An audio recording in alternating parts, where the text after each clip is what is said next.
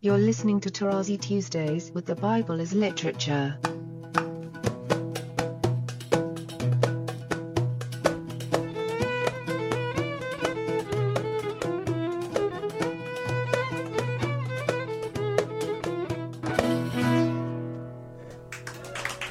Hi, this is Father Mark Boulos, and you are listening to Tarazi Tuesdays with the Bible as Literature podcast. This week, Father Paul takes questions regarding his analysis of Genesis chapter twenty-four. I am delighted to introduce Father Paul on the Bible as Literature podcast, Tarazi Tuesdays.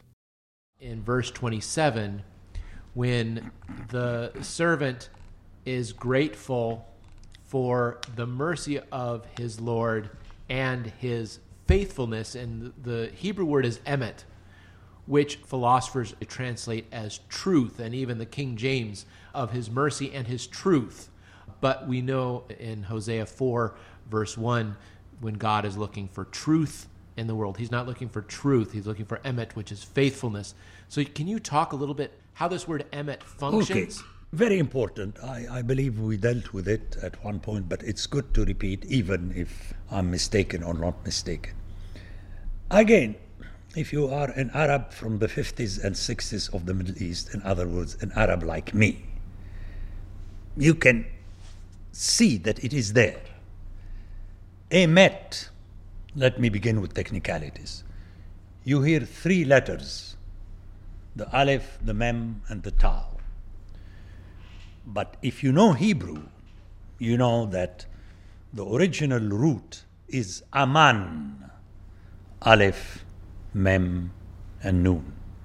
Again, for the general hearer, my students of Hebrew here in Saint Paul has been bombarded with that, that Nun is so-called a weak consonant that gets geminated or disappears. or So, so the root Aman is rich and very versatile, and it is through it that you can connect all these possible potential translations. Because of our languages, we have the impression that it's a different, really. Faithfulness is not the same thing as this, and that is not the same thing as that. But for a Semitic ear, the connection is through the basic meaning. You have always to begin with the basic meaning and see how it spreads. Aman means to secure peace and prosperity and good. But the securing is through a word, which is necessarily, in this case, a promise. Like, you know, I promise to give you peace. Now, before this happens, let's go for the Arabic. You have to, we say, ammana. How do you translate it? In Arabic, I know how to translate it. But for me, it's the same root. Your ammana is to trust what I just said.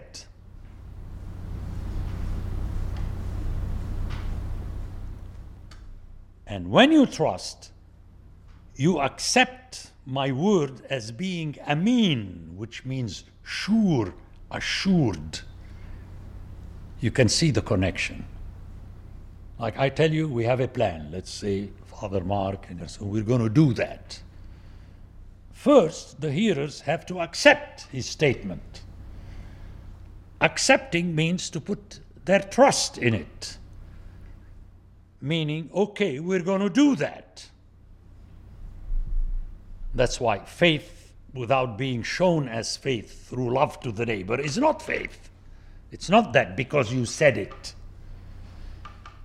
Again, this brings me back to what I said about dabar, dabbara. It's a managerial terminology. And Aman, very interestingly, goes along the same line. That's why they are very potent words in the Old and the New Testament. But then, if you put your faith, your trust in my word, you Amman, so you are Amin, you are faithful, but I, and it's an assumption on your part, I am Amin to my words, otherwise it's not going to function. And that's Romans chapter three. How could God have faith in what? So my hearers have to make the effort to stay with me within the original, to capture the connections that in Greek you use different words. Like in Greek you have pistevo and pithome, two different words, you know, but they play. In the original, the interaction between these words is through the root. But then you trust what I say means practically that you feel assured of the correctness of my word. You don't put your trust blindly, that's stupidity. You figure out things and you decide to put your trust. That's why you have to listen first to the message. If you don't put your trust, turn your back, I'll talk to someone else. But people always are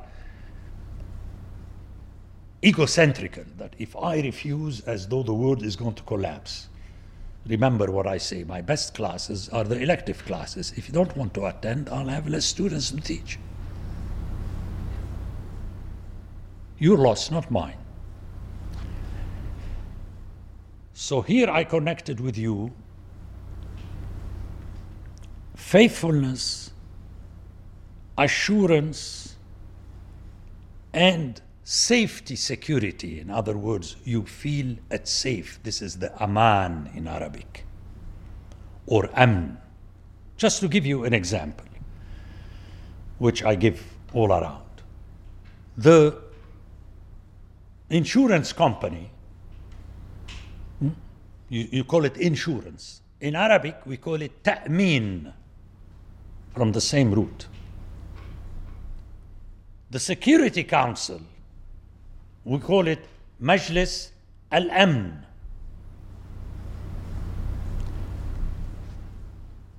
The police, in Arabic we call them Quwa, the forces of Amn. It's not the army with fighting. So in Arabic, in the Semitic languages, I don't know about modern Hebrew, I'm talking Arabic now. The interconnection between faithfulness on the part of the speaker, faithfulness on the part of whom he accept, assuredness on the part of the speaker, assuredness, putting your trust into, to assure the safety and peace and so on. It is the same root.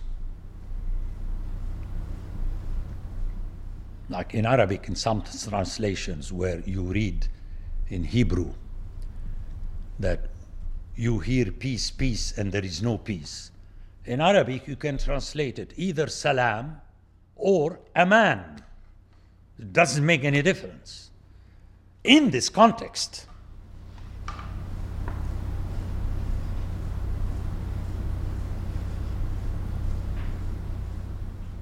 a street at night and so on, you want to go on foot or you want to drive. Hattari Amin, is it safe? Okay. This is how I would answer, but I prefaced all that with the trouble that in Hebrew, the emet does not sound as aman, which doesn't happen in Arabic. Okay, the noon is weak, but not that weak in a way that it appears. So if you stay within the original, you can see the interconnection that it has a different function, that when God is faithful to his word, has a different connotation than you having to be faithful to his message. Okay, so even the same word, when you say Allah Amin, in this case you have to translate trustworthy, because it sounds more correct in English. If you're asking if the parishioner is, is Amin, faithful is a better translation. Father Paul, today it's been really helpful the way you've re-emphasized something that I think Richard and I have worked on for years, beginning with our first classes with you, this unique function of the word dabar, and now hearing you talk about it again today, and then considering this fact in light of your thesis about Hebrew being a concocted biblical language, it begs the question, is this word in biblical Hebrew in a way specifically engineered to undermine Hellenistic philosophy, to undermine the Greek word logos, considering the fact that the scriptural writer concocted this language in, again, their showdown with Greek religion and philosophy and culture? I'm convinced of that. Uh, let me begin with the fact that, you know, the verbal forms are seven, but not all verbs have the seven forms. They could have them theoretically, but in the Bible are not used. Some of them, for instance, to battle, is in the passive, nilham. It's not very strange for someone who knows Greek. It's like the verb erchome. It sounds middle or passive, but it's an active verb. It is what it is in languages. And for me, the biblical language is the language of the Bible. I don't know if it existed or didn't exist before. That's my source. To appeal to a Hebrew scholar of the fourteenth century in Spain, it does not help me, let alone modern Hebrew, beginning with their pronunciation of the consonants. It's what you find. Number one, this triliteral dabar is not found in the first form, qal, the simple qal. It appears as diber, form three. This is how you say you speak. Now, they have another word to say you say, amar.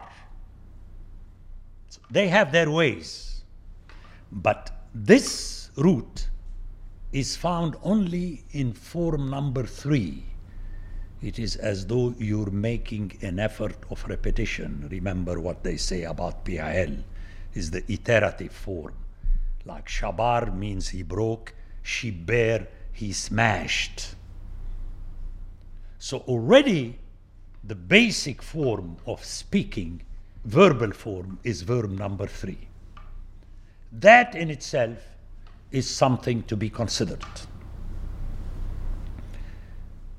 I believe that it is meant to leave dabar as standing noun on its own to counteract the Platonic logos and to force you to realize that there is not an eternal something there that is expressed in this. It is the expressions. You have this play in John to which I refer. You have logos and logi and rima and rimata. You have a play between the singular and the plural. I'm convinced this is intended. You cannot say, well, here it's many words and here one word. No. And here I bring back the example I referred to earlier, where the word that came from the Lord to Jeremiah was words that the Lord put in the mouth of Jeremiah. As simple as that. But there is another thing which is not touched upon by your question, but I like to bring about. You have a more forceful play on this root in the Bible, in that out of the many terms that refer to the wilderness, it is the word midbar. Whether it existed in other Semitic languages before or not, as Richard spoke about the Het and then Hutashi and so on, it doesn't matter. What matters is that when you read it consonantally, the Mem, the Dalet, the Bet, and the Resh, M D B R, it is exactly the same word that if you vocalize it otherwise, and very often it is vocalized otherwise, Mudabber means the one who is speaking, the speaker. That for me cannot be happenstance.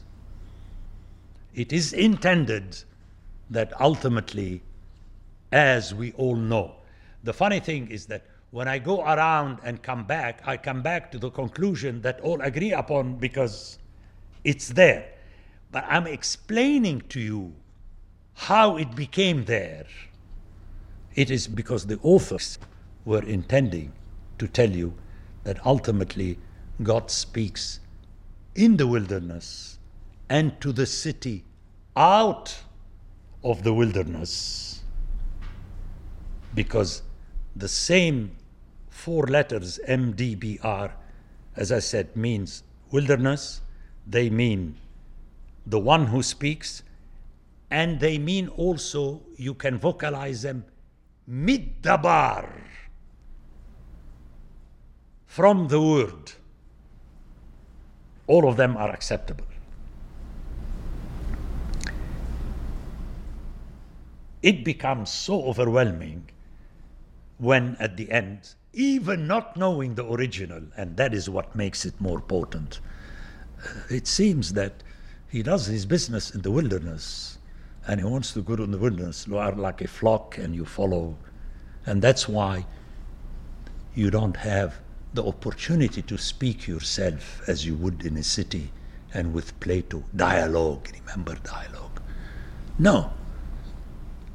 Since there is one shepherd, you have the choice to be a sheep or not to be a sheep. To be or not to be of Shakespeare has to be lengthened in the Bible. To be or not to be a sheep. And as a sheep, you can say ba. Now, whether you mean it no, yes, the shepherd does not take time to figure out, because he knows if you mean no and you wander on your own, you're going to be lost. And thus, the, what I call, thusness of God's scriptural word is overwhelming. That's the point. And my classic example, which is overwhelming, and it was endorsed by Professor Miller, because it's there before our eyes. You have a full literature called Ugaritic that is consonantal until now. And we read it, we understand it, we translate it. And the greatest Old Testament scholar combines three elements that are majestic in my mind. First, he's a Jesuit. Secondly, from Montana, the midbar of North America, where it is the first state that eliminated the speed limit for truckers. Because you'll never cross it. And he happens to be of Lebanese descent. That's not bad, what a combination. And he became the professor of Ugaritic language and literature at the Pontifical Institute, and he wrote the unparalleled three-volume commentary on the Old Testament. And he kept saying, if you don't know Ugaritic, he was my predecessor, because he didn't know Arabic. If you don't know Ugaritic, you can't understand Psalms. See? Montana, Jesuit, and Lebanese, and I am an Orthodox priest from Gaza, and I know Arabic, he doesn't. And somehow, mysteriously, we are blood brothers. There you go. So there is something about it. And let me add to my hearers, because we need to hear it time and again. I know that my hearers know what I'm going to say, but I want them to get it into their system, not just to know it. That the actual texts that we have, not only there are no chapters and verses, the original ones, but you don't have divisions between words, because they calculated the lines by having the same number of consonants. And the Greeks also did the same. But the Greek is easier because you have the vowels. You can guess more easily. But how do they divide? Who tells you that the word ends here and then? And my classic example are the three letters back to back. K, L, B in Hebrew. What does it mean? I don't know beforehand. It could mean kelab, which means dog. It could mean kolb, which means all those who are in, or everything that is in. And it could mean kelab, as a heart. Correct, Professor? Yes. Now, which of the three? I cannot answer you like that. I have to see it in context to answer you. So to come back to functionality for me, it's not that it's interesting or really it's impressive. Oh, Allah, no. It's to be or not to be for a text.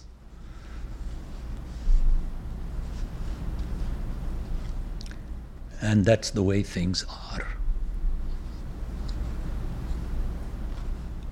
And again, perhaps the Lord, according to me and to Dahood, I can speak in his name, the Lord has willed that Ugaritic literature be kept and be discovered at one point.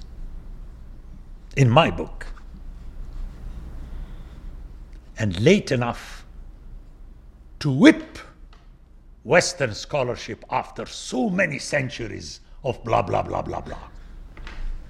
Because if it would have discovered earlier, then we would have been all like Ben Rashi, the beloved of Doctor Benton, who criticized his colleagues, the Jews in Spain, that they can't get it because they don't know Arabic.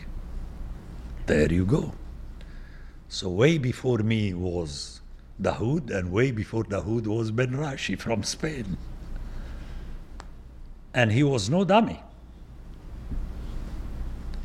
So thank you for the question, in the sense that it's something we need to... Uh, and I'm thankful, I have to say it here, that I came to Saint Paul and uh, I started, and a few people responded, a dozen, which is plenty for me.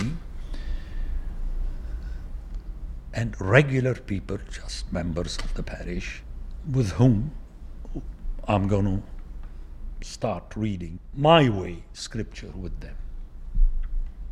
And we planned already the three upcoming years. I finished the book with them. They didn't finish it. Under my whip. And then the next three years under my whip, we're going to read first passages from the historical books, because they are easier. Then the following year, prophetic books. Then the following year, Psalms and Proverbs, at least passages from.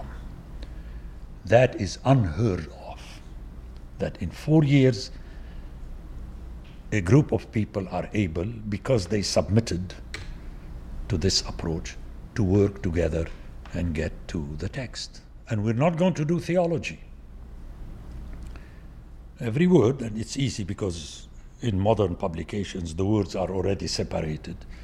But I want them to parse each word, and they have to submit to this new approach, unlike Western language where, where you begin with the beginning of the word and you make down. No, you concentrate on the center that gives you the root, and then you work on the prefixes and the suffixes. Now, this is going to happen in Saint Paul, Minnesota, which means it can. What they do with it, I'm not responsible. But that this can be done.